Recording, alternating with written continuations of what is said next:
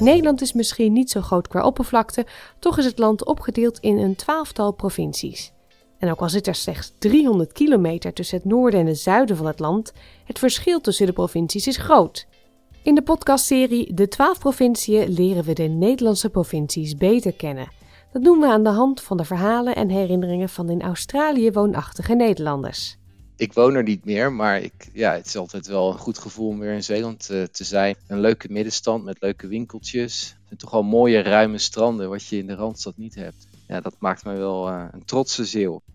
Je moet gewoon een Brabander zijn uh, om dat te kunnen begrijpen. Het is gewoon uh, altijd uh, de Brabantse gezelligheid die er is.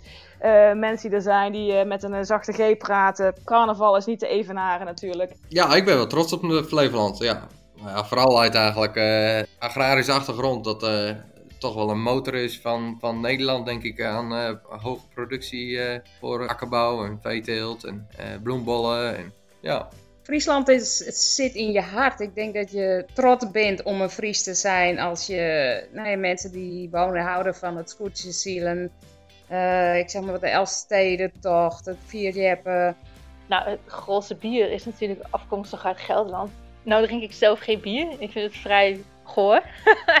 maar uh, ja, daar ben ik toch wel heel erg trots op. Uh, nou, ik vind dat wij uh, in Zuid-Holland hebben echt die mentaliteit van, dat, zeggen, dat noemen ze niet lullen, maar poetsen, zeg maar. We, we gaan gewoon gelijk aan de bak. We, hebben echt, we houden van werken, zeg maar. En de directheid van de mensen, dat kan ik gewoon heel erg waarderen.